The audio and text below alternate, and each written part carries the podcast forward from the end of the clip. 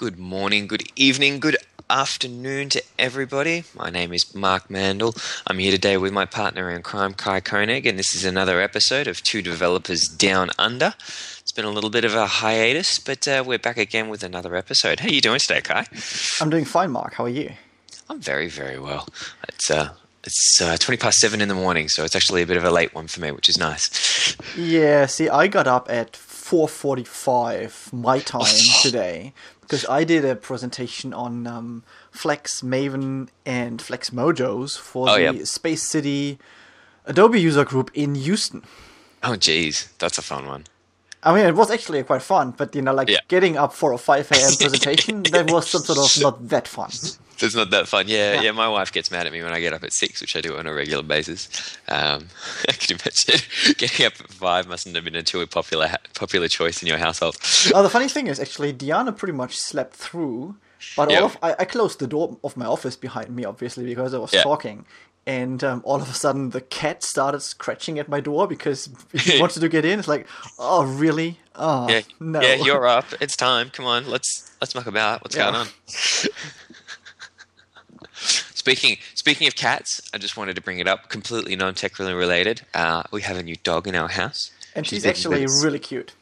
she's been with us for four weeks. Yeah, I'll put I'll put a link up to uh, my wife's blog, who's got lots of wonderful pictures of her. She's a yeah, she's fast asleep at my feet at the moment. She's a, a rescue bull mastiff cross, and uh, she's a she's a lovely little dog. But uh, very happy to have her, and she is completely asleep at the moment, even though I'm talking about her, which is great, great fun. Yeah, animals are great fun to have, actually, I think. I think so, and especially I mean, especially working from home as well. You know, both my wife and I work from home, so it's lovely having the com- companionship, and it's also nice. You know, she's a rescue dog, so we've got the time to spend on her and, and sort of work through some of her issues and stuff. So, Yep. I get it was a, it was a good idea to do. So, Well done. But yeah, lots of fun. I, I, I grew up with dogs, so I'm very very excited. See, I'm more I'm more of a cat person. I like dogs, but I wouldn't probably get my own dog, really. But, Yeah, I get know, that. Cats are awesome. Yeah, yeah. I think you and I are going to kind of disagree on that one, especially like like Mac and Linux and and you know cats versus dogs. Yeah, yeah, yeah. Cats are nice. I don't mind cats, but yeah, a real pet's a dog. I mean, I think that's just kind of the situation that really exists there. Yeah, obviously. sure. Yeah. Whatever Yeah, you think, Mark. because I'm right and you're wrong. I mean, that's just that's just pretty much what it comes to. Yep, when, you know, fine. And to all of you people who have cats out there, um, and I'm, I hope that that's good for you and that you you like that. Yeah. We do. So, what else did happen today? Well, what did happen today actually in the past? I've got two things. Um, I've actually got three things. Um, 1918, first airmail service in Canada, which is, you know, not really super exciting, but it's just interesting for me because of aviation stuff. 1938, pieces of a meteor crashed into uh, or landed near um, Chicora, Pennsylvania. Very interesting. And 1948, start of the Berlin blockade, when basically the um, Soviet Union uh, cut off West Berlin from, you know, the Western Allies after World War II. Yeah. So, what did you find? What did I find? I think the most exciting one I found today is it's actually the birthday of Jack Dempsey, um, who was a revolutionary boxer back in the 1920s and one of the first people I would say that actually wrote a book on boxing. Um, being someone who studied martial arts for a very long time, that's actually really exciting for me. Um, he, he was a very small guy who took on a lot of very big guys and soundly beat them uh, it was it was actually really really impressive, especially for the 1920s, where you know athletics isn't quite at the stage that it was now. He was doing some really crazy and revolutionary things. So he's a he's a big uh, a a big sort of I don't know if hero is the right word, but someone someone I've followed for a while and pretty pretty cool stuff that for me. I don't know if anyone else follows boxing like that. Um, I can't think I've found anything else that was particularly uh, amazing. Napoleon invaded Russia today. It's the Oh. 199th anniversary Okay, interesting. in 1812. Oh, and Picasso's first exhibition opens today in uh, 1901. It's the 110th anniversary. That's pretty cool. I've, I've been a big fan of Picasso's work, particularly his sculpture work, for quite a while as well. Hmm, okay. So there we go. there's some random stuff today. yes, every time. So, um, why are we that late with the podcast? Actually, I mean, we we just realized when we started the recording that it's nearly been four weeks. Yep. Which is quite shocking. Um, I can't even nail it down to a particular reason. In the last ten days, I, w- I at least was quite busy, and I was also away um, Yep. at a client, and you've been traveling as well, right? So it was a bit hard to really get together, and then this was the pretty much first opportunity after I had to bail and postpone our first effort to record it on Wednesday afternoon or Thursday Yeah. afternoon. I don't know. But these things happen. And, Yeah, uh, exactly. Basically, we suck, but that's okay. We're here now. and I think that's what's important. And it's number nine. We are close to our first anniversary, so to say. Oh, next one will be number 10. Oh, that's actually really exciting. I didn't think about it that way. yeah, because nine, you know, is the number before ten. That's Yeah, thanks. Thanks. Next Oh. thing you tell me Thursdays before Friday. And Exactly. Friday's Saturday, and suddenly I've just become Rebecca Black. And we could, okay, we great. could sing a song about you know. Ah, I don't even get. I don't even go there. Not going to end well. I have this now. Now I have this this desire to have you with your accent sing Friday, Friday, Friday for me, just Ah. because I think it would be hysterical. no, I will not do that. we could come up with you know an equivalent bad song about the numbers 9, 10, 11 or something like that if you Like like. Monday, Monday, Monday. Everyone hates Monday. Ah, go away. They took that down from YouTube. I think. I don't know why. Yeah, I can't. I, uh, I I vaguely remember seeing a headline or something saying that they'd taken it down from YouTube for some reason. Yeah, whatever. I couldn't care less to be honest, really. So, uh, possibly onto more technical things. Yeah, maybe we could do that. Um, what's on our list? Oh, look, Ray Camden joined the Adobe Evangelist team. Some gossip. Oh, well, it's is- not gossip. It's official now, but yeah, it's not really gossip, no. Everyone knows about it because he announced it. Yep. Uh, big congratulations to Ray. Um, Totally. I have, I have a strange feeling that he, that he's been trying to get there, and they've been trying to get him for a very long time. Um, I wouldn't be shocked if that was the case. So uh, I think there's probably uh, a little golf clap is in order for getting that sort of stuff together. I think Ray's going to be a, a great addition, and uh, a little bit bummed it's not Cold Fusion, but I'm sure he's going to be pushing that in a lot of directions too. So I can't really complain too much. And basically, getting him involved in any level, I think is going to be awesome. yeah, that's actually what surprised me a bit. You know, that he joined as a Flash platform evangelist, basically. Yep. Um, not in a negative way. You know, like I'm pretty sure he can do really great things on that Yep. end. Um, but with his experience and standing in the Cold Fusion community, Yep. I would have at least sort of expected that he becomes a Cold Fusion evangelist. Yeah. I'd be willing to bet that it's a headcount issue. Yeah. That's what I'd be willing to Could bet. I'd very willing to well be. And particularly because I think, um, you know, from what I, what I gather, he's probably the replacement, you know, from a headcount point of view for James Ward, who recently um, left Adobe and started with Salesforce. And he was a Flash platform evangelist. Yep. Yeah, so I, I'd be yeah, I'd be willing to bet yeah, headcount issue, and then it's just a case of okay, we've got room for him. Let's just fit him in wherever we can, and then maybe we can move him from there if we want to, or who knows? I mean, I can't I can't speak to Adobe. But, I uh, really like the statement on his blog where he said, um, you know, I will be the evangelist who's not going to use PHP for any demo. nice. Yes, I think that's wonderful. Yeah. Can't complain about that exactly. So uh, yeah, uh, definitely huge congratulations to to Ray. I think that's uh, really really exciting stuff. yeah, totally agree. So that's that's very cool. So, what else do we have? Oh, I think there's one topic that um, probably you are quite keen to discuss. Turntable.fm.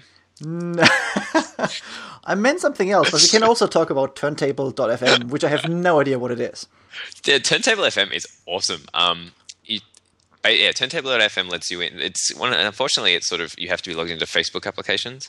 It's just using Facebook's graph to allow like logins and stuff. So if you're, it's beta at the moment. So if you want, you have a friend that's part of the beta for Turntable.fm, then you can get let in. And I don't know who my friend is that actually is part of it, but it let me in. Turntable.fm is awesome. Basically, um, it's a streaming music service, but you go into a room and there's five DJs up the front and anyone can DJ if the slot's open. You just grab the slot, and it goes a song to each DJ, and it just goes down the line and then starts all over again. So you get a room with a certain theme, and then there's a whole bunch of listeners. And then if you like the song, you click the awesome button, and your little avatar bops its head. But if you don't like the song, you hit lame. And then if enough people hit lame, then it skips the song, goes to the next person. Okay. So you get like a little DJ score, and you know it's it becomes very interactive. You know, with if you're DJing with the people who are in the room and the other people you're DJing with, so you'll play a song the other person's playing. It's basically like the online version of sitting around with your friends playing songs, but you have access to this huge streaming media library that they have. They let you upload music too if they, if you haven't got it. I'm not quite sure exactly how that works, but it's just a lot of fun if you're looking to you know discover music and stuff in an environment where you can chat with people. It's it's it's just ridiculous fun. It is actually ridiculous fun. Hmm, okay. I actually really, I really like it. I really, really like it. Need to give that a try then, maybe. so I think the the topic you want to discuss that uh, I was probably dodging around is the fact that uh, in latest version of Air, Linux support has been uh, dropped, or possibly I don't know if "drops" necessarily the right word, but maybe thrown up in the air to see who's going to catch it, and it may hit the floor, it may not. Um, just so that I read this properly from the FAQ. Uh, um, here we go. Lifetime Air for Linux desktop downloads represent less than 0.5% of total Air desktop downloads, uh, which number over 450 million. Uh, we've decided to change our distribution model for Linux and direct these resources towards our mobile efforts. Uh, we continue to provide partners the opportunity to license source code through the Open Screen project. You can download Air 2.6, the latest version, to support Linux in the archive build page. So, basically, they've gone, we've got some Open Screen people, it's up to them to support Linux. We're not doing it anymore. Pretty much that's what it is. And, you know, like looking at those download numbers, um, to be honest, I can see why to a certain extent, right? If you have a, lim- a limited set of resources and 0.5 of your users are of a certain population, you obviously have to think about are those resources directed, you know, to the right thing. That I mean, that's just yes, that's just what it I is. That. You know, on the on on the glance of things, right? Yep. Um, it is still sad from my point of view because I think having Air for Linux is or having having a truly cross-platform Air environment yeah. across Linux, Mac, and Windows was some sort of a really nice way to sell Air as a platform. Agreed. And now it's a platform across, you know, Windows and Mac and mobile. To be fair. Yep. Um, that changes things a little bit. Realistically, again, you know, given the, the tiny numbers of Linux downloads, um, I wonder if there will be a noticeable impact, really, given that not many people use Linux as the desktop as the desktop computers in the first place. You know, it's yeah, it's unfortunate, yeah. but just what it is, basically. Um, it's. I think there's a few interesting points to be made through here as well. Um, one of which I think you'll find that the majority of Linux desktop users are using 64-bit installing Air on 64-bit it's is painf- like painful, right? really painful. Yeah. Really, really painful. You can do it. You have to follow 15 steps, but you get through it. So to turn around and say, "Hey, we've produced this thing that's really painful to install, but we're not going to support it anymore because nobody installed it." Sort of set, you know, it's sort of, you know, you're, you're setting up the deck to kind of fail in the first place, which mm, doesn't make me incredibly happy. Um, I think there's there's a few products that I use, mainly things like Balsamiq, for example. Uh, for a while, I was using TweetDeck. I had to have a look actually. Um, Prezi.com, which I use for my presentations. Mm-hmm. A few things like that that I've specifically used, grabbed because I need them as developer tools, and I think we're set up so that Linux users and other users could use them quite easily. Um, now, well, may not be available to me. I know uh, the guy that runs Balsamiq has specifically said, "Hey, we're, we're only targeting 2.5 for air. Um, we're not going to go above that." Now, that also becomes fun because I think uh, Adobe's also said, "Well, we're not releasing security releases for anything below 2.7 anymore either." That will at least happen at some stage. You can you can yeah. bet basically because if they you know cut support, that's usually what happens if you know new Yeah. versions come out. Uh, it's and it's an interesting interesting problem, obviously, because uh, even though, for example, the Balsamiq guy says you say we, we just you know go with Air 2.5 and we will Yeah. publish against the Air 2.5 um, API, that's all well and, well and good, but you know at some stage even they Yeah. might be forced to, To publish against whatever Air 2.8 or 3.0 for Yep. whatever reason, really. And then you know at that stage your, your support is basically lost. Yeah. So you wonder if those guys actually, you know, m- would move to a different platform in the future, which I don't know really. I mean that it might actually depend on their own statistics, right? How many people Yep. on Linux, Mac, Windows buy their software, which is built on Air, That's an interesting one. and what Yeah. what's the impact? You know, if you have Yeah. thirty percent of your customers running on Linux, and you know Suddenly you can't anymore. suddenly can't anymore, you might think uh, maybe actually we do something else then, right? Yeah. and that I could get- have a follow a follow up effect on other platforms, obviously. if I was if I was someone like that, like say someone like the Dual Summit guys or, or anyone who runs that sort of stuff, I'd be pretty upset as a vendor of a product that caters to a large demographic. I'd be pretty upset because suddenly you've just cut off, you know, you cut off a leg. You know, suddenly I don't have it. You know, especially if I've got a developer tool where a lot of the developers, well, so a lot of Linux people are developers.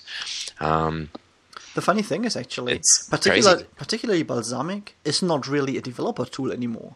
You know, I Yeah. I see so many people using it who Yeah. are not developers, who are you know some business analyst people or who are well. who work in marketing teams. At, at one of my clients, basically, the whole marketing team uses Balsamiq, and it's like, Yep. whoa, wow, you know, it's like it's a hu- like it's got a huge penetration. It's actually really Yeah. impressive what they've done with it. So Um, it's it's definitely a demographic beyond developers. yeah, But then again, you know, if you go into into into businesses and um, corporations, you'll probably find most of the people use Windows, and a Yeah. few would use Mac. So, yeah. I don't know. It's really hard to say without actually seeing proper figures. the one the one thing that kind of I'm going to be it's going to be interesting to see what the fallout is. I, I assume you know if you're doing continuous integration, mm, I would mm-hmm. expect that nine times out of ten you're probably running it on a Linux server. Yeah. I mean, it's cheap, it's easy, you can do it. Can't do that anymore. You have to be running like well, generally now. I guess you're probably going to run Windows. I mean, that's it. That is Unless you're actually gonna- very interesting. I didn't think about that at all so far. Yeah. So if you if you're doing continuous integration with your Air development, you can't run that on a Linux server anymore. And I think you'd find that most shops do that because it's just you know the, you run a Linux server. I mean, nine times out of ten people do that. You might run it on Windows already, but generally speaking, now you don't have a choice. Uh, unless you're a Microsoft partner, you know, now you have some sort of overhead or part of the development network or whatever. It gives you like a whole bunch of free stuff. And besides that, I mean, running a continuous integration server on Windows is reasonably painful as such. Oh, really? I've never actually done it. I always run Oh, I just server. wouldn't want to do it. I'm Yeah. nah. I mean, just the fact that you don't have a proper shell and you have to install Cygwin and go through, jump through a bunch of hoops to get all that stuff running. It's just not nice. Yeah, so that's just that's just a weird one. Um, and I'd also I'd also pretty much put it down to a trust issue. You know, the premise of Air was, and maybe this might make not make me particularly popular among certain Adobe crew, which is I'll put this out there, but Air's promise was, you know, I've got a T-shirt that says, you know, you know, Air everywhere, Well, and you know, like, well, okay, I, I hear what you're saying, but you know, the, the fact that you have a T-shirt is not really, you know, proof. Okay, but yeah, but there was the initial promise of what it was doing. I you know, agree, that yes. was- that was the whole point of what it was doing. Now, what would have actually placated me in a lot of ways, I mean, personally, is if Adobe had said, yes, you know, this is happening with Linux, we're not going to be supporting the desktop anymore, but here is somebody who's going to be doing some work. We've lined up another, you know, an open screen developer, or even to the point where it would have they would have opened up how to become an open screen developer, like part of uh, open screen uh, partner, I should say. Um, you know, it's kind of it's kind of a we've we've thrown this ball up in the air just to see if somebody will catch it amongst a select group of people, and if there's somebody outside of that who wants to catch it, they may or may not necessarily be able to come in. You know, there's no transition. It really isn't. It's a really bad transition, which tends to upset people. Whereas if they could have really managed that a lot better. Now, maybe actually, maybe I'm completely off base, and they actually went out looking for somebody, and there was no one out there to go, yeah, yeah, we'll do this, we'll do this. But um, you know, that would have been that would have been really nice if that if that sort of transition had come through. Yeah, my, my understanding is but basically that they provide this integration kit, right? But that it's targeted towards um, organizations or open screen project partners who Yeah. want to basically build an Air for mobile for mobile platforms based on Linux. I think Yeah. that's the main idea of the whole thing because obviously the new push for Air is to become some sort of a mobile Multi-screen. multi-screen Yeah. platform at the end of the day, right? Yeah. And yeah, I mean, sure, I can I can totally see that. I wonder at the end what you know how much effort it really is to port it to Linux.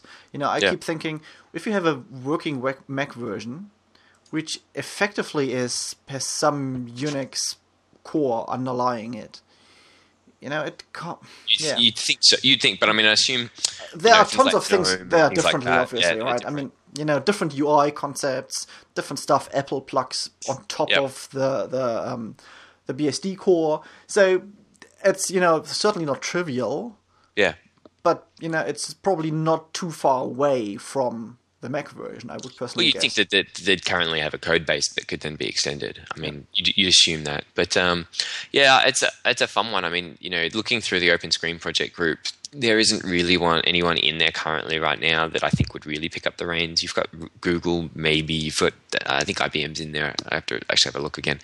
Um, yeah, yeah, the thing is, I mean, why should Google pick it up? Because exactly. What's for? Android, there is Yeah. an Air runtime. That's fine. You know, sorted. Yeah, Probably, You probably, the best chance is Palm or a company like that. You know, like I was actually saying like if you'd basically need to go outside, so you're looking at someone like Canonical who runs a, the Ubuntu project, uh, maybe Red Hat if they're looking to do stuff on on that platform. Um, I can't remember if there's a company behind Fedora or not. There probably is.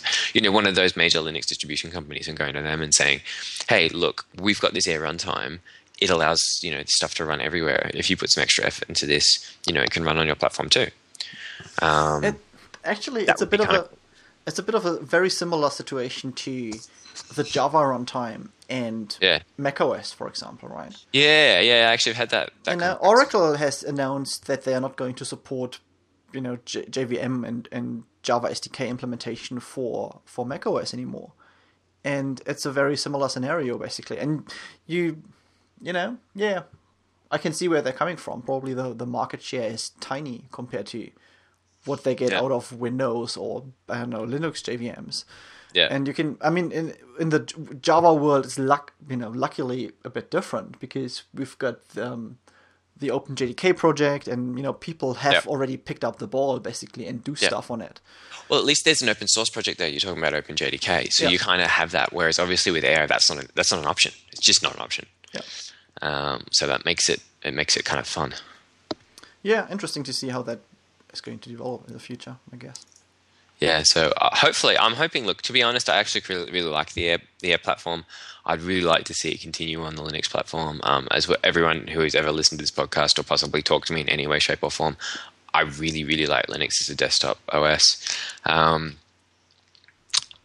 so I'd like to see that happen. I just think it, it possibly could have been better managed in the way the transition happened. So unfortunately, not so happy about it, but started looking already to, to start migrating some of the tools that I run on, on on air over to something else, which is unfortunate because some of them I really like. Yeah. Oh, bugger.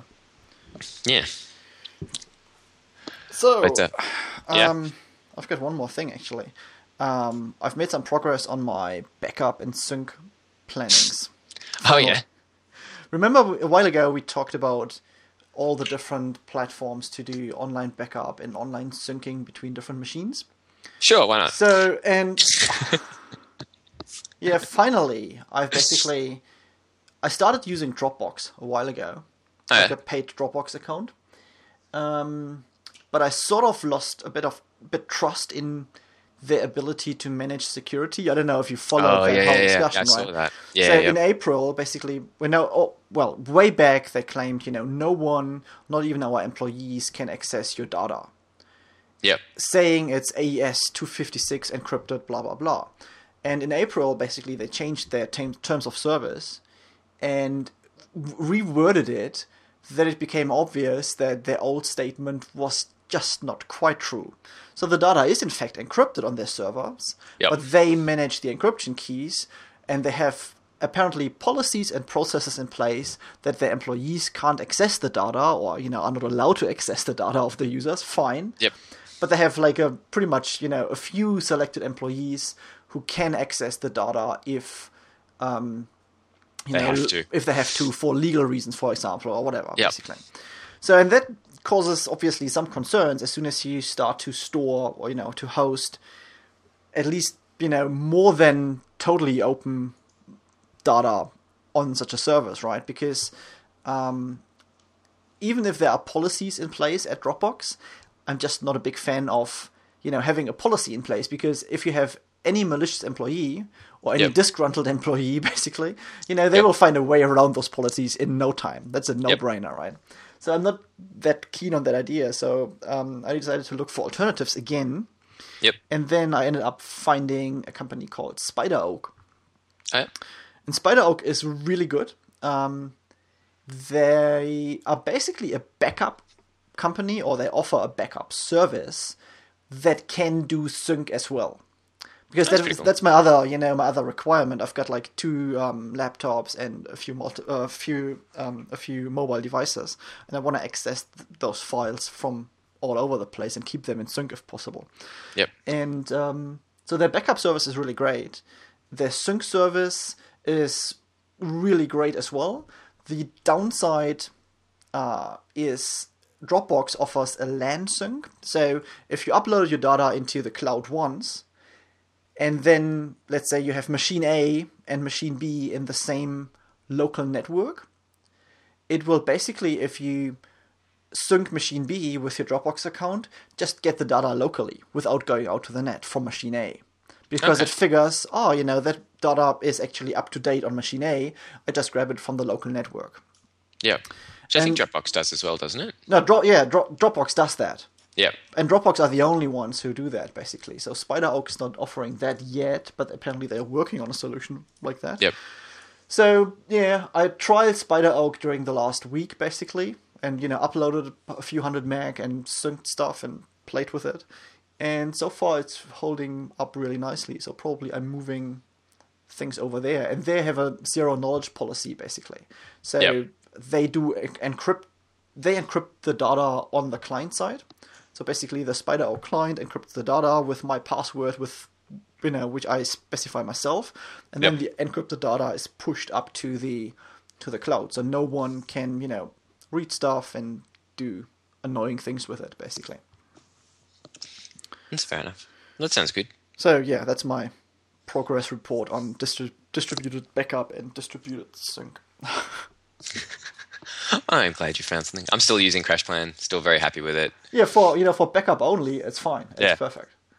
I've got a I've got a Dropbox account that I still use for just random stuff. Um, Oh, me I'm finding too. I'm using um, yeah I'm finding I'm using Dropbox more to uh, sync stuff up to my tablet and my phone. Um, particularly nowadays, actually for running Cold Spring documentation. so what I'll do is I'll I'll start a word I'll actually start a Word doc in Open Office because I've got tools on my tablet for Android that allow me to edit um, edit Word docs. I'm using Documents to Go. I found that one to be the best one for what I'm doing, and so I'll stick that doc in my uh, in my Dropbox folder. Actually, I have a Cold Spring folder, and then I, I link that over, but it doesn't really make that much difference. Work on it, you know, on my computer. If I'm sitting in front of the TV, I can write stuff while I'm on my tablet, and then you know I've got some tools to convert that over to wiki formatting for for Trac. So that's generally what I use that for more than anything else, or track like speaker notes, stuff like that. Just getting stuff on my tablet really easily. Dropbox is really handy that way. Yeah, I agree. And I mean, I'm still, you know, even if I decide finally to move away from Dropbox for my main set of data, I'm still going to use it for, you know, that sharing aspect. And I've got a whole bunch of shared folders with other people where I just throw stuff in and then they get it right Yep. away. Yep, yep, yep. Cool. Cool. All right, should we get on to our? Uh, we wanted to do a, a main topic. Yeah, we have a main topic actually. After we, you know, spent like 29 minutes bottling away. so, what's our uh, main topic? main topic today, I wanted to talk today about uh, a concept called A/B testing, or possibly multivariant testing. Um, that uh, something I've been doing a lot of over the last year or so, at least. Um, pretty much for the for the client I've been working with uh, and the team that I've been working with for a while. Um, have you done any A/B testing or multivariant testing before? Or Yeah, we've we've used that um, in a few scenarios, but we pretty much always use the the Google um, Yep. Web Optimizer or whatever. Yeah, Google Web Optimizer um, as you know a simple service to hook in some JavaScript and then get an idea which you know version of a page works better. Yep. So, for those of people who aren't familiar with what I'm talking about, um, A/B testing or multivariant testing, and some people will say the same thing, and some people will say they're slightly different. I think for the, the sake of this talk, let's just assume they're fairly similar. Um, is basically a way of taking, say, a production system and running a test against real users to say, okay, what's better, this version or this version? Now, that may necessarily be a whole page. You might take, you know, say a landing page or something like that, and compare two of them and see which one converts better. And maybe conversion is uh, getting more people to comment on your blog post, or maybe it's getting more people to buy stuff, or something, some people to sign up, uh, something like that. Or it might be, you know, is this color red, blue, green on this button? Does that make a big difference? Or anything in between, really. You can start doing all sorts of combinations of stuff and trying to find the best combination that, that works for you for, for what your goals are. So the classic A/B testing is basically you have two variations of a page. So that could be Yep. whatever landing page one, landing page two, for example. Yep. And then you you know continue to to another process basically, and you have a look how how well the click through works, for example, from the landing page. Yep. Um, multivariate testing is a bit different though, right? It's more complex. And it's not just like having page one and page two. Yep. It's more like changing potentially multiple things in a page and then Yeah. trying to figure out by statistical methods What the best combination what the is. best combination is of Yeah. changes you make. Yep. So yeah, um, you know, you could do something like okay, so one combination might be left. You know, like you might have a search bar, for example, and it might be on the left, it might be on the right, it might be on the center. But then you might also at the same time be having a blue button, a red button, and a green button. So then, when if you're doing multivariate testing, that means you have uh, oh god, uh, nine combinations Yep. math is right, hopefully. I'm trying to remember high school statistical math. Um, so you've got left green, middle green, right green, left blue, middle blue, right blue, you know, all that sort of stuff. Um, and if you've got some sort of multivariate system, you should be able to set up those combinations and it just does it all for you. So you don't have to actually have nine, you set up the three and then it combines them together.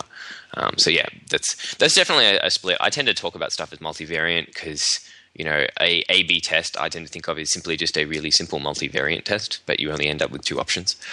Yeah, I think that that's a fair call. You can pretty much say that. Yeah. Um, now there are uh, there are a few services out there that uh, that do multivariant testing. Uh, most of the ones I've found previously are all client side and generally tend to be hosted. Uh, Kai, yeah, you mentioned one. Uh, Google Web Optimizer Yep. is is one option that uh, Google offers that enables you to basically you um, I haven't used it in a while, but you end up putting a couple of JavaScript snippets into a page, and it enables you to basically when customer or customer or the user comes to the page, it looks at them. They fulfill certain parameters, maybe just to see whether or not they're in the test. Maybe you only want fifty percent of your users to to be part of the test or something like that. Um, and then it gives them either the control, which is basically what you have now, or some sort of variation uh, basically by giving you certain JavaScript snippets, which then change your page. Uh, so that's that's pretty much how it works. Um, how was your experience using Google Web Optimizer? Did you like it? Did you hate it? I haven't used it much myself, but um, one of my clients works with it quite a lot. Yeah. And they are very happy with it, with the outcome. Okay. Um, one of the downsides was in the past that um, you couldn't really get to pages behind, you know, behind a login easily, Oh yeah, yeah, yeah. and that has changed now basically. So Oh, good. They have they have modified a few things in in the GWO so that you can actually test all that stuff now, and that Ah, you know good. for them that works really well actually for my client.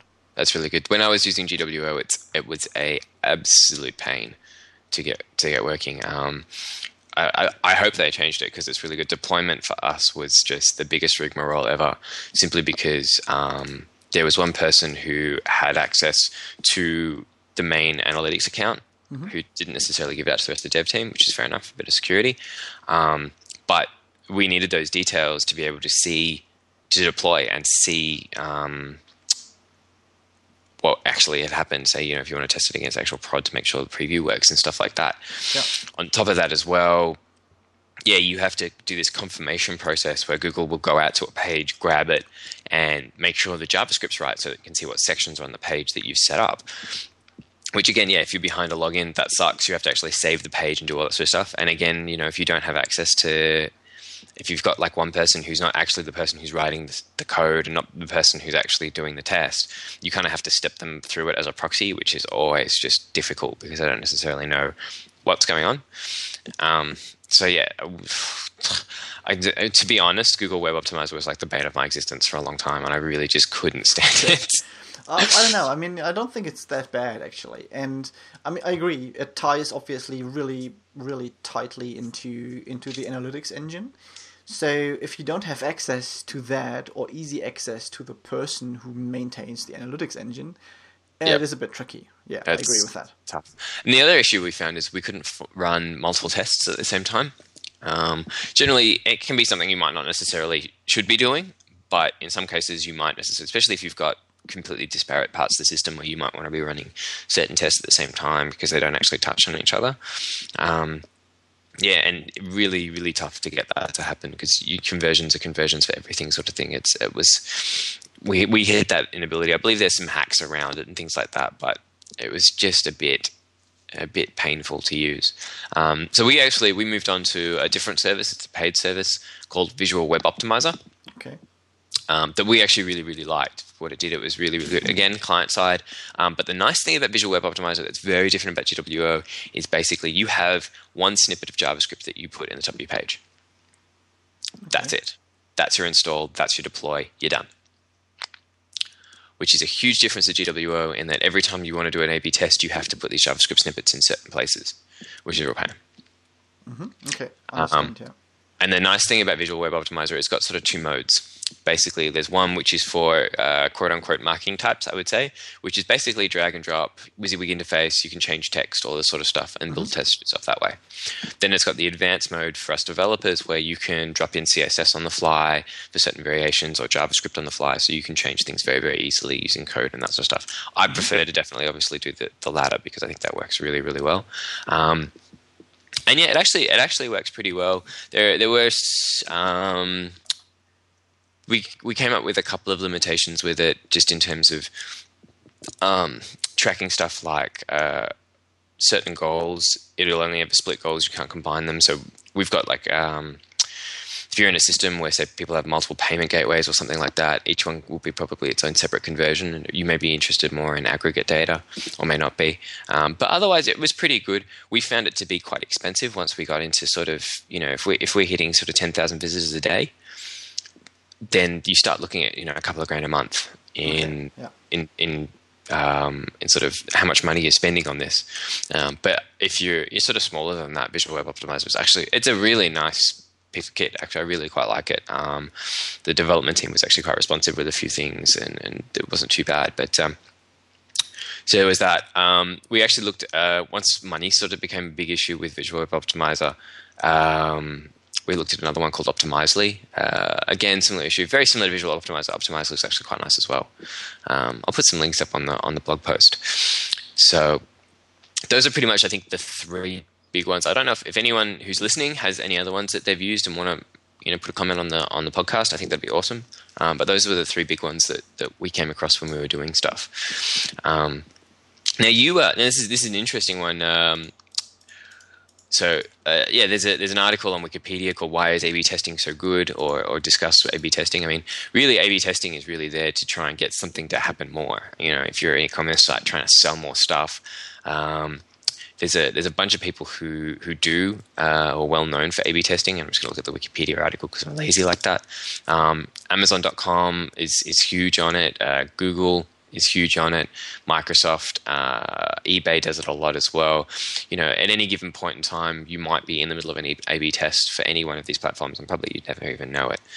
Um, but that gives them a good statistical way of basically saying, yes, this here is better than that over there, which is actually pretty, pretty powerful stuff. Yeah, the interesting thing is, though, you know, obviously you can take that to to the other extreme as well, right? So I mean, making or getting getting a data foundation for your decisions Yep. is fine, but sometimes you know design or placement of certain things or even you know wording of certain information is also has an emotional factor Yep. and not just a oh you know I maybe maybe you know 100 people instead of 70 people like this wording better. Maybe you know because I like actually the site I'm building and I have a certain attachment to it. I want it to be this way you know and I think this design is actually prettier or it goes better with the concept of the site. And when we prepared this this recording, actually, I um, also had a bit of a look for you know the other side of A/B testing, like you know criticism or you know people who are not that happy with the concept of A/B testing. And I found one really interesting blog post from a guy called uh, called Douglas Bowman, and he um, used to work at Google Yep. as one of their design leads, basically. And basically, what he said in his blog post, and that's about two years old, from March 2009, he pretty much quit and left Google because he couldn't really live with them making decisions purely on data and not, at least to a certain degree, on principles and elements of design. So his the the perfect example he came up with basically Yeah. is um, I had a recent debate over whether a border should be three, four, or five pixels wide, and was asked to prove my case. I can't operate in an environment like that. I've grown tired of debating such minuscule design decisions. There are more exciting design problems in this world to tackle. Or the other example, you know, they tested 41 shades Yeah, of shades of blue. for like a button collar or something. And you think like we, uh, you know, that's fine. F- Getting a, you know, getting a data foundation to help you make decisions, that's cool. Um, but maybe you know there is a bit more to to design and to building something beautiful than just data. Well, let me let me put it to you this way. I mean, uh, this is an interesting one. I, I agree with you. I can see why a designer would be frustrated in that sort of environment. But at the end of the day, a business is a business, Yeah, and it I needs to make money. Yeah, And if you can turn around and say this will actually make me more money, why wouldn't you use it? Why wouldn't you test it? Why Yeah. wouldn't you say I? You know, I mean, otherwise you, you're throwing daggers in the dark and you don't know what you're going to hit. I I have to agree with agree with that. From a business point of Yeah. view, you're absolutely right, right? But from you know the heart of a designer, I would That's probably tough. say like, really, you know, maybe I just But want actually, to do something I else then. See, okay, I can completely agree when it comes down to. Um, so you start looking at, you know, is it three pixels wide or five pixels wide or two pixels wide, and then you know you're getting down to that minute, minute sort of data. Um, but I, I would almost be wondering if, if you know, sort of, if you've if you've gone, you know what, I've got, you know, I'm I'm, lay, I'm laying out this particular part of the page, and I could probably go, you know, red, green, or blue, or or left aligned, right aligned. I could design this in three different ways. I would have thought it would actually be almost liberating to be able to say, you know what, I've got three different designs. I don't have to guess which one is better. I'm going to put them all mm-hmm. up there and see which one performs better, and then possibly iterate from there. I would have thought that's actually kind of liberating, Yeah, I would I would think so too. Um, but you know those decisions. but I'm not a designer. But you know the thing is, those decisions are more radical than Forty One Shades of Blue. True. You know what I mean? It's like, w you know, do I place my navigation bar at the top, the bottom, left, or right? That's a fundamental layout question, Yep, right? But Forty One Shades of Blue is a bit like, oh, really, people? You know, let's just take a certain shade of blue that looks nice, you know, and ignore the data. But here's the interesting thing, right? Um, sometimes that actually makes a big impact. I think there's definitely times where you want to do like big radical changes and see which one works better. I totally agree. But there are other times where it's like, you know what? Having a red button that says add to cart is better than having a grey one because people see it and it actually makes a difference to your eventual conversions. Yes, but if you have already designed decided to have a red button, and you know you test forty one different types of red, Yeah. I doubt that you will get lots of meaningful data from that. To be honest, I, w- I would necessarily agree with that. I, I agree with that. I, I would agree with that. I think you know you could get so far down the rabbit hole you don't know where you are. Yep. Um, but I think you know you sort of like okay, which one works better? A green button, a blue button, a red oh button. yeah, I totally agree with You- that. Yeah, that makes. You could have sense. five or six or ten different variations. I think 41 is maybe a little crazy, especially as we all don't have. I think you could probably also say, and I'll probably backtrack that statement. Google's able to do that because they get so much traffic.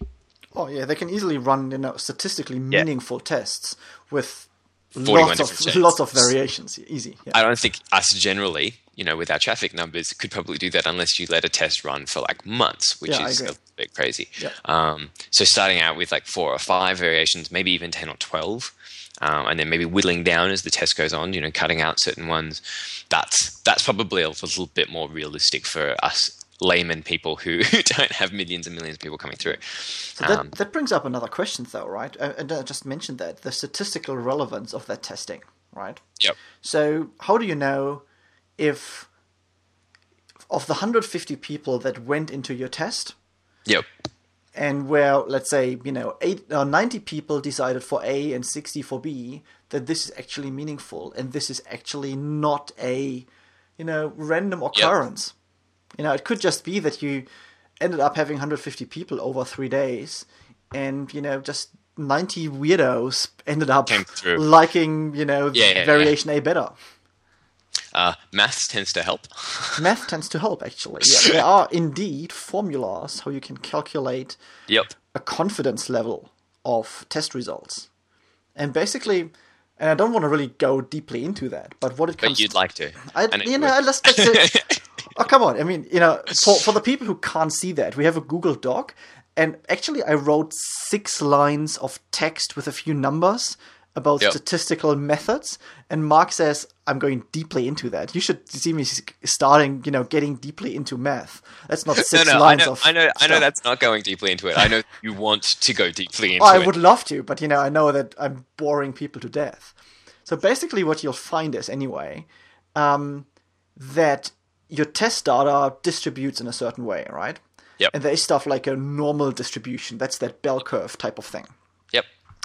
And obviously, what you need to figure out is the result you get is that, you know, close enough to a bell curve, or is it totally off a bell curve? And that helps you to make a decision.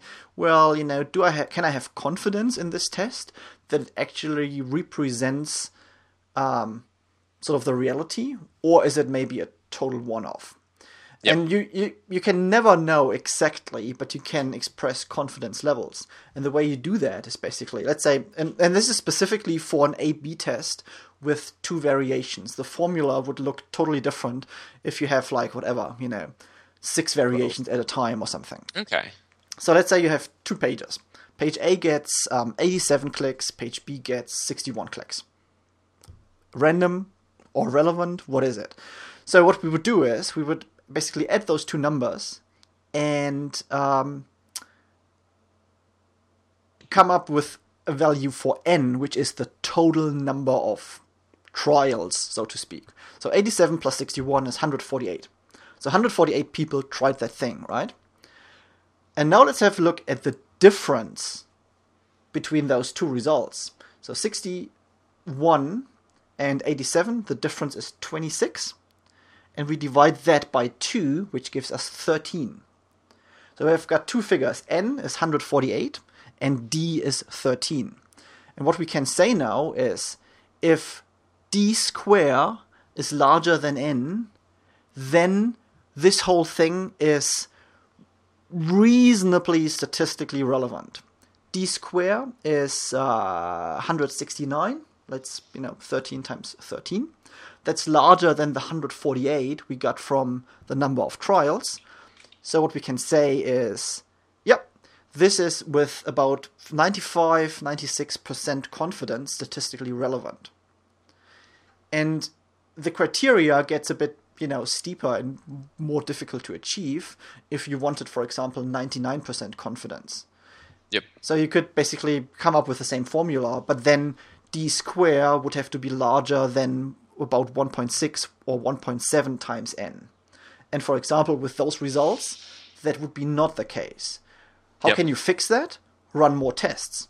That's Yep. the easiest way. You know the more data you gather and the more trials people make the m- automatically the more relevant um, you know your test results become and the more easier it is to get a high level of confidence.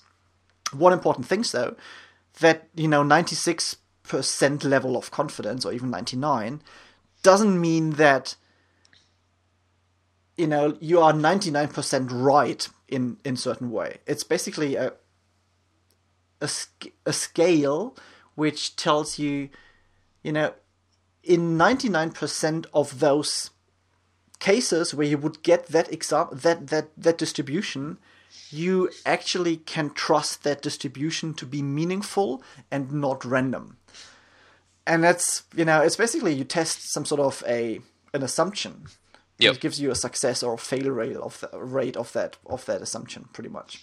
And that's quite interesting. I mean you know you get a, you end up having having um, typically confidence levels you want to test against of 90 95 and 99% that's usually how people do that depending on your criteria. And then um, in that case it's really easy because you've got a b testing with basically let's say two variants so you have Yep. one degree of freedom but all of a sudden if you have let's say six or seven degrees of freedom or 41 for example then your formula becomes much much more complex and also it gets much harder to achieve a high confidence level because you know you need to run lots and lots of, of tests to get one of the variations to really stick out in, in a certain way Yep.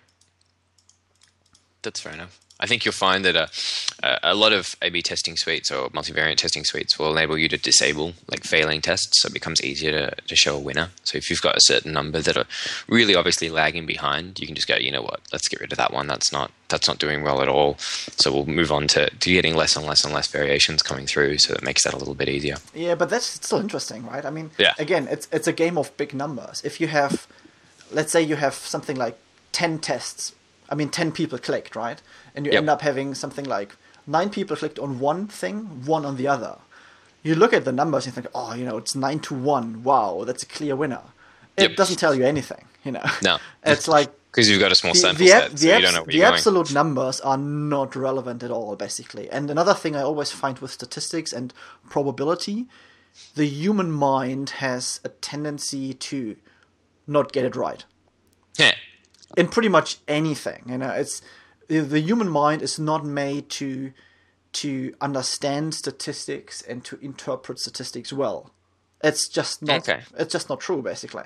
And you know, you see that with basic stuff like you know that quiz game thing where you have three doors and a goat behind one door, and you know, like you have to pick a door and avoid the goat and win the car stuff type of thing. What shows are you watching? That's a that's a very oh dude seriously that's a very very well known you know math or probability statistics problem where the human mind is totally misled by you know by probability. I think we need to have a talk about that at some stage, but not today maybe. sure. Let's talk about goats behind doors. That sounds like I have actually a, a whole book on that topic. Seriously. Oh, God, you're such a math nerd. Yeah, it doesn't matter. So you know, but what I'm what I'm saying is the human mind is not good with probability and statistics, and Okay. that's that's you know that's why I think looking at those absolute numbers is never really helpful. It's it's way more important from a tool's point of view. I think that a tool gives you those confidence levels by you know using statistical means and statistical methods proper, properly. Well, funny you should say that, Kai, because I think I might have a project for you. Yeah, I have. I thought something like that would be coming actually. I think you've managed to dig yourself a nice little hole and put yourself in it because I'm now going to take advantage. Um, so the the one of the reasons we want to talk about A/B testing today is I wanted to talk about a new open source project that I'm working on with a couple of other people. Um, Can I can I ask a question before we actually you know talk deeper about that project? Is Yep. that did you feel the urge to start something else because Adobe took away more of your ColdFusion projects for well, Cold I have Fusion? to stay ahead of the curve. I mean, you know, uh, if they keep grabbing on every release, I need to make sure that I keep pumping them out. Otherwise, you know, if I stop with open source projects, what are they going to put in the product? So that means in That- ColdFusion 11 or ColdFusion 12, we'll see that project, what you're doing now, like you know, Cold, ColdFusion A/B testing or something like that. Maybe, um, you know, I like. I, I just think that the project might, you know, ColdFusion might actually just be like, okay, I don't know what to do now. If Mark's not going to make any more projects, I just we've got nowhere else to go. So I don't want that to happen. I mean, yeah, that totally, totally fair enough. okay, let's, let's talk about your project. Okay, I was actually going to say I was, we were joking last night that uh, at the at our, our local user group meeting that uh, uh, uh, one of one of the guys there was saying you need to write an open source project that's just like really bad so they'll never steal it. Like CF crashed my server, and they'll be like, haha, you can't take that now. Basically, just an infinite loop. That's all it is. okay, but uh, yeah, back to what I was talking about before. So yeah, uh, two guys that I work with, uh, Ezra Parker. Um, many people would probably know him from Model Glue fame. Um, he's also been around the traps helping out with like the Maxon conference and things like that. And uh, one of the other guys that may not be necessarily well known, uh, Josh Wines, is also a guy that I work with. Um, the three of us, uh, and, and with with much kudos to our client as well, basically went, okay, we need, we actually need a server side AB or multivariant testing suite for ColdFusion, um, both to enable us to uh, to do a whole bunch of stuff in terms of making deploys and stuff easier, but also as a cost issue. Um, and also allowing us to do some other fun stuff. Uh, there are there are other server side multivariant testing tools for other languages. I think there's one for uh, I think it's now I've completely blanked. It's either Ruby or it's PHP, and there's probably one for both of them that I can't remember the names of off the top of my head.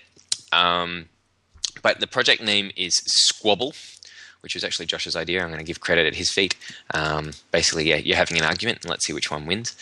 Uh, you can find it if you're looking for it. I'll put the link up. It's actually uh, I've started moving some stuff over to GitHub, and we started using GitHub for it. GitHub's awesome. I wish I'd actually picked it up earlier. Um, so what's actually neat about Squabble is it rather than being a client side solution, it's actually server side, which has some pros and some cons. And I think that uh, at the end of the day, we came up with um, uh, more pros than we had up with cons. But basically, uh, it's a set of custom tags for doing AB or multivariant testing. Um, you set up sections and combinations in it, and then it basically works out all the different combinations for you. Uh, it has a series of APIs that you can do some more advanced A/B testing with as well or more interesting stuff as well. Uh, and some comes with some sample reporting that we did out of the box. Right now, we're just doing numerically reporting. Kai, if you wanted to come on and help us do some confidence levels, that would be kind of neat. just saying, it's an interesting math project. You might be keen. Yeah, I Um, might have a look into that. really cool to have that sort of stuff in the project, um, and that sort of stuff. So it's it's actually working for us, I think, really really well. Um, so the, the I'll go through the pros and cons I've written through here because we've over over the stuff like uh, Google Web Optimizer and Visual Web Optimizer and stuff like that. Um, for us, it's a lot easier to deploy. I think that's probably more for like GWO, like Google Web Optimizer. Visual Web Optimizer, you've only got the single snippet, so it's a lot. That's actually not too bad. You can have multiple logins to log in, and you can test on multiple platforms. So that's actually quite easy to deploy, but definitely much easier to deploy than Google Web Optimizer. You're pushing up code like you would normally. Boom, you're done. That's simple. Um, I'd actually almost be willing to say it's actually even easier to set up your tests and stuff like that than it would be in even something like Visual Web Optimizer. Because normally, what you have to do with a client side solution is have everything on the page in HTML and then hide and show things with CSS or Yeah. JavaScript.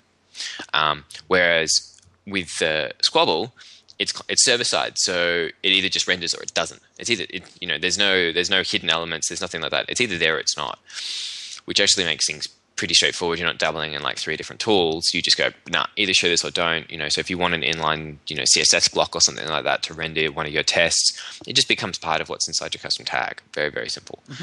Um, there's no client-side slowdown, which is really nice. You know, so you're not you're not necessarily beholden to a CDN you can't control.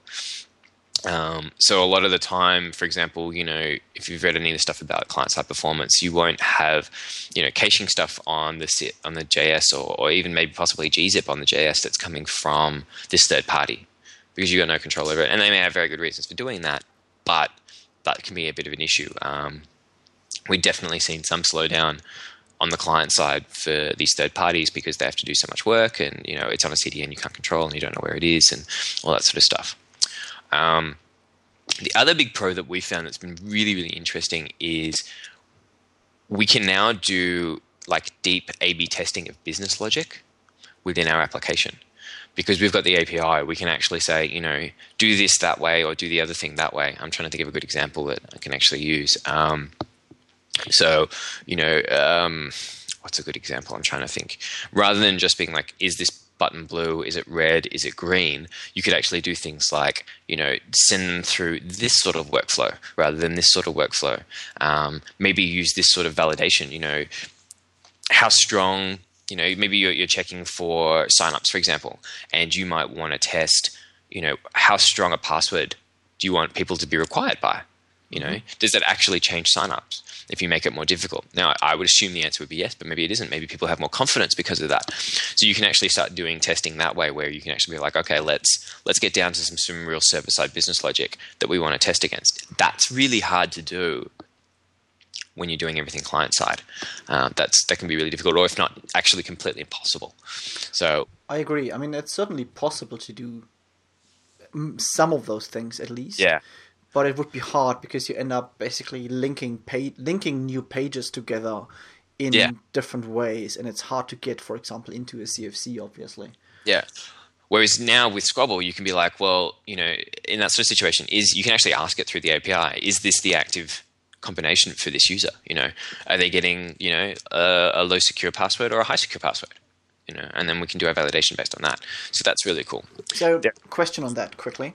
Um, how does it work in practice, though? Right? I mean, you're writing your code. Yep. And you have a code base of CFCs and business logic, or however people do that, yep. basically. So does it mean your Squabble API code is embedded in your business logic? It would have to be for that sort of stuff. And then, how, I mean, how, how do you do it practically? Do you remove it afterwards when your test is yeah. done, or do you leave it in and just comment it, like some people do with you know logging stuff? Or would would there be maybe a case for diff- for a thing I, like different log levels? You know, like debug, oh, yeah. warning. I don't think about different log levels because once you're done with the test, you tend to just you're done with the test. You know, you might do some more iterations, but if you've got like a winner, you tend to stick with that winner and then maybe tweak from there. Um, it really depends, I guess, on your testing strategy as well. I would say. Generally, I think um, pragmatically, you know, we, we tend there's a, there's a squabble.cfc which has some other CFCs behind it.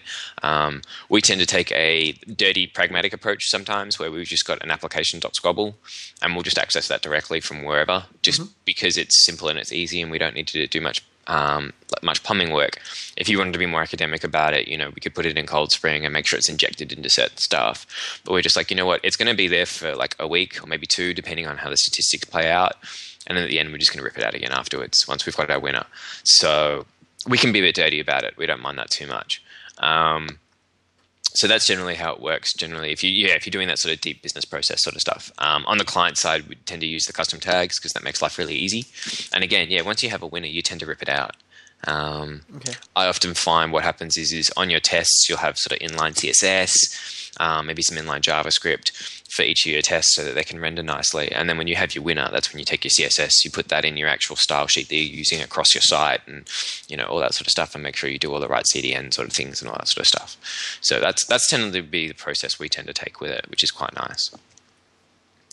Um, any more questions? No, that that was you know what I was just wondering. Yeah, how, yeah. How, how it works in practical life.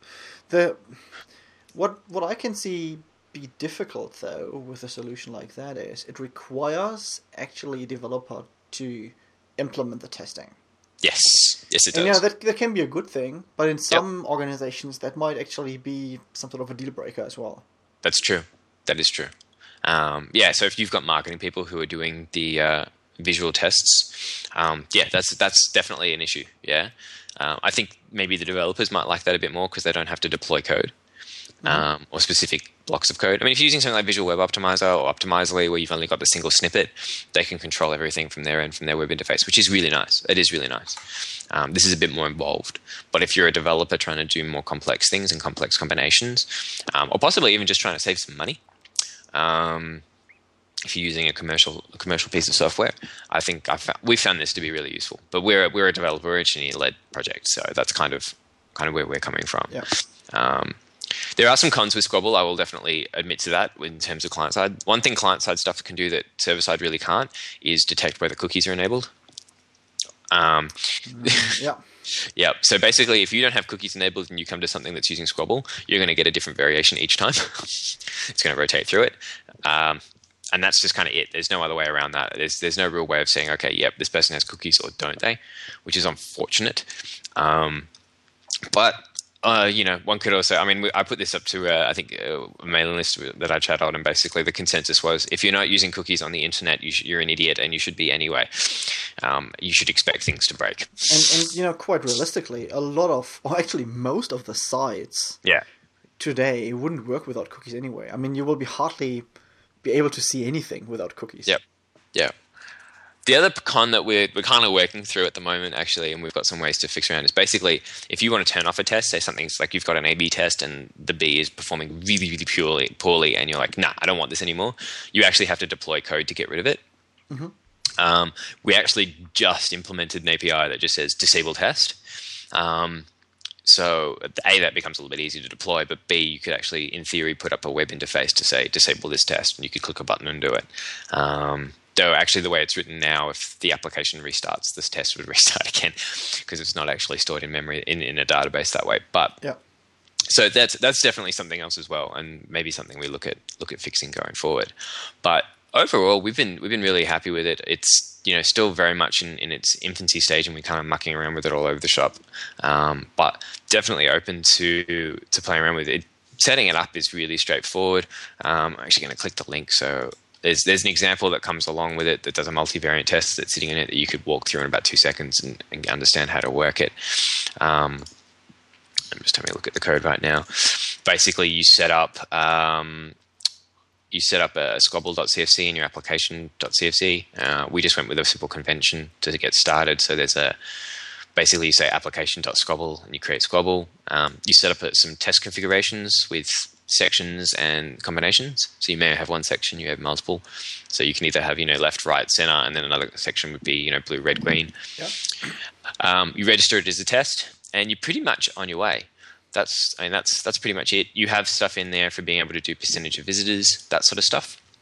Um, and then whenever you want to say, okay, this is a conversion, so we've actually succeeded in whatever we want, there's either a tag or you can make an API call saying convert, and you just give it the test name and you say what the conversion name is. Uh, Squabble does some interesting stuff that uh, actually Visual Web Optimizer does this. I don't know if Optimizely does or GWO does, where we'll also track things like we'll do revenue conversion as well. So it also becomes a question of um, we actually call it what do we call it now? Actually, I'll look at my API so that I can remember what we call it. It's actually a bit general. Um, basically, so not only is it a question of um, whether something converted, but by how much it converted, if that makes sense. That makes perfect sense. and that actually becomes really, really interesting. Because as soon as you do that, those statistical methods change dramatically. Yeah, yeah, yeah. So we uh, we basically do okay. Um, yeah, so VWO does um, rev- they call it revenue conversion. We've basically just called it uh, value because it's completely generic. So if you're doing say an e-commerce site, you know you can be tracking how much profit you make on each order. So you may find you know given certain scenarios that people are buying more stuff, but it's all lower margin stuff, and that's not necessarily a good thing. Or maybe they're buying less stuff, but it's it's um, it's higher margin stuff. You know, that's really Yeah. kind of interesting too. We also look at um, we've done value and we've also done units. So again, a lot of the stuff I do, uh, the work I do right now is pretty much e-commerce focused. So you know, also looking at how many items are being bought, which actually becomes some interesting statistical models where you can actually say, okay, value per unit. What's your average value per unit when you're actually doing stuff? Now, this is actually kind of cool. You know, maybe you're doing, you know, a subscription-based service. You know, are people signing up for three months, six months, or twelve months? They're or not. on know- which level, you know, do they sign Yeah. up on whatever bronze, silver, gold, platinum level, 40%? Exactly. Doesn't yeah, grades, yeah. uh, you know, or anything like that. You know, you could you could even go as far as being like, okay, I want more comments on my blog. Maybe you don't just want more comments; you want either bigger or smaller. How many lines of you know, comments have you got? Yep. So that that sort of stuff you, we check along as well. Um, and, and we push out some we push out some reporting on, on all that sort of stuff as best we can now I think uh, our team probably is lacking the mathematic, math, mathematical skills of Kai Koenig. I think he could come on board and help us out a lot. But um, Yeah, I heard that the first time already. you didn't have to repeat it. I might have a look That's into all it. I'm sure you'd find it an interesting challenge. But it's um yeah, it's working really really well for us actually. And I mean, right now, basically, we do a report, we show all the numbers, I and we have a clear leader, and in several different fields, we're basically like, okay, yeah, that's that's the one we want for right now. But yeah, it would be really nice to have some confidence numbers again. Nudge, nudge, pod, pod. Um, but yeah, it's it's pretty cool. I need to actually write some blog posts about it and and stuff like that. But it's um yeah, the three of us have just been running with it and, and working on it. It's been it's been lots of fun and kind of each of us plugging away on a different bit of it as we need different bits for uh, for each thing. Um, it's got built-in sort of previewing, which everyone else has as well. So you know, there's some keys you just plunk in a URL and it just you know you can see different values very very easily. So it's that's pretty cool. We're actually yeah, it's been a really fun little project to work on. It's you know it's not insanely complex, but it's uh, it's good fun. It's good That's fun. really interesting. I'm just thinking about what Adobe will name the tag. You know, will it be Oh. Testing or CF Squabble? Well, I don't think they'll call it CF Squabble because you know I think they need something a little bit more uh, Enterprise. uh, enterprisey or at least a bit more clear. But because you know source project, you can name it what you like. it would be CF Multivariate or something. something like that. Yeah. I could see that. Um, but yeah, if you're interested in stuff like that, um, I'll put the link to uh, the GitHub page, or you can probably even search for my name on GitHub, and you'd probably find it pretty quickly. Um, and uh, yeah, come and have a look, come and have a play. Definitely love contribution. You know, that's great stuff. So uh, you know, feel free to grab the code and have a look. It's you know the examples there. Again, with all open source projects, documentation is always an issue, but we've got the generated documentation from ColdDoc, so that's there. There's an example there that shows you basically how to set up a a test, which is really really simple. So very easy to pick up and run with. Does it actually support the major databases, or do I have to run with whatever? right now it's? MySQL, um, and we've actually written some of our reporting specifically for MySQL, but I think you could probably change it quite easily if you needed to. Um, Yeah, I'm just thinking. You know, like a lot of people would Yeah. probably run MS SQL Server. I think. yeah, um, the tables for Squabble are not particularly complicated. Um, where I think you'd probably end up having a bit of trouble is what did we do? We've the way we did reporting data, we ended up having to do some fun stuff to get um, to get our reporting to happen. Uh, to basically show different all the variations. I can't remember. What, I'm just actually looking for the code, um, but we could actually make some small changes to how the data is structured to uh, to take care of that as well. So yeah, if you're looking for more database support, then uh, come on board and give it a crack.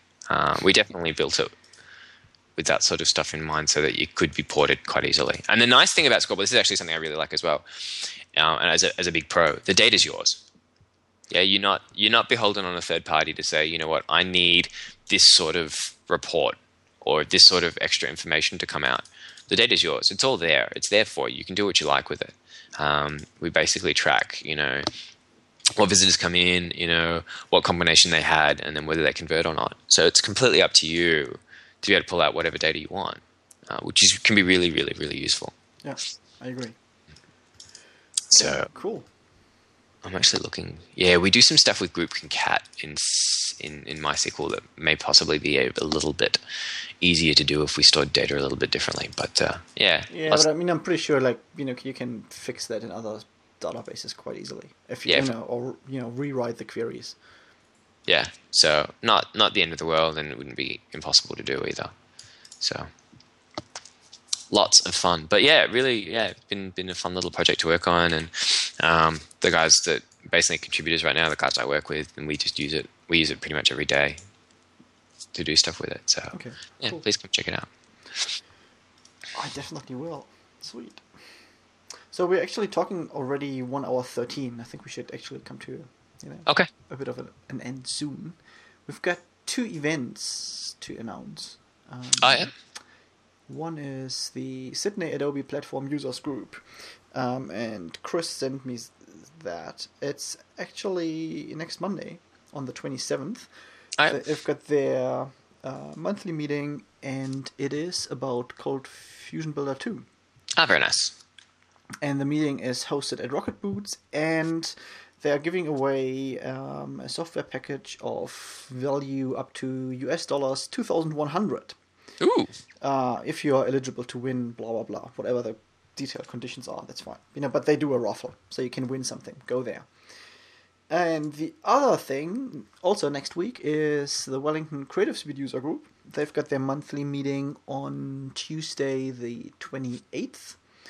And their meeting is about Adobe Camera Raw, which is, you know, one of those tools. I know it exists, but I probably have never ever opened it before in my life. What does it do? I don't even know. It's a tool to manipulate to manipulate images when you're a photographer, basically.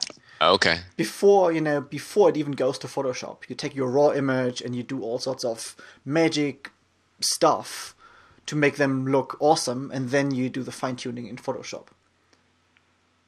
Okay. And the the presenter is actually um, a friend of mine, and she's a wedding photographer, and she's doing that type of stuff all the time, and she's really really good at it.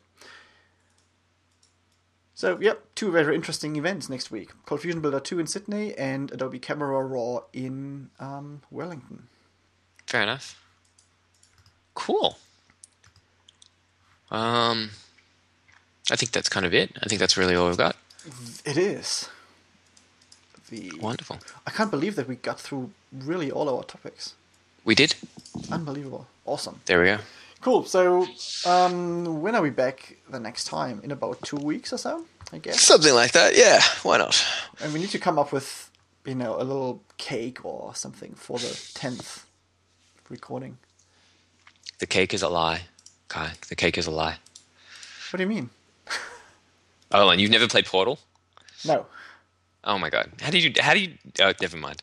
Yeah, no. Some I I have some some friends actually who basically at some stage said they are going to split or unfriend everyone who doesn't play Portal, and it's like, yeah, whatever, you know. Sorry. Oh well. I guess it my was. my day has just so so and so many hours, and you know I pla spend a lot of time playing Spiral Knights, for example. it's just totally my fault. yeah, exactly. Actually, I've got whole new. I've got all new gear for that at the moment, so I'll have to get on and play again at some point soon. Ah, interesting. Yeah, I've I need to get a few more things up to uh, three stars, and then I need to get a few more things up to four stars. Wonderful, wonderful, wonderful. Okay, so uh, this probably concludes episode of uh, another two developers down under. Uh, to reiterate again, Kai, uh, contact details for you. What's your website? What's your Twitter? What's your blog? Uh, my blog is bloginblack.de. My Twitter name is Agent K, and my you know business work website is ventego-creative.co.nz. Wonderful. Um, people are looking for me, I'm trying really hard. I'm about 50 people off 1,000 followers on Twitter. Um, so please follow me at twitter.com slash neurotic. Um, and if you want to read any of my blog posts at www.compoundtheory.com. Um, and I think that pretty much concludes another episode of Two Developers Down Under. I agree, and we'll talk to you again in a few weeks. Speak to you later. Bye bye.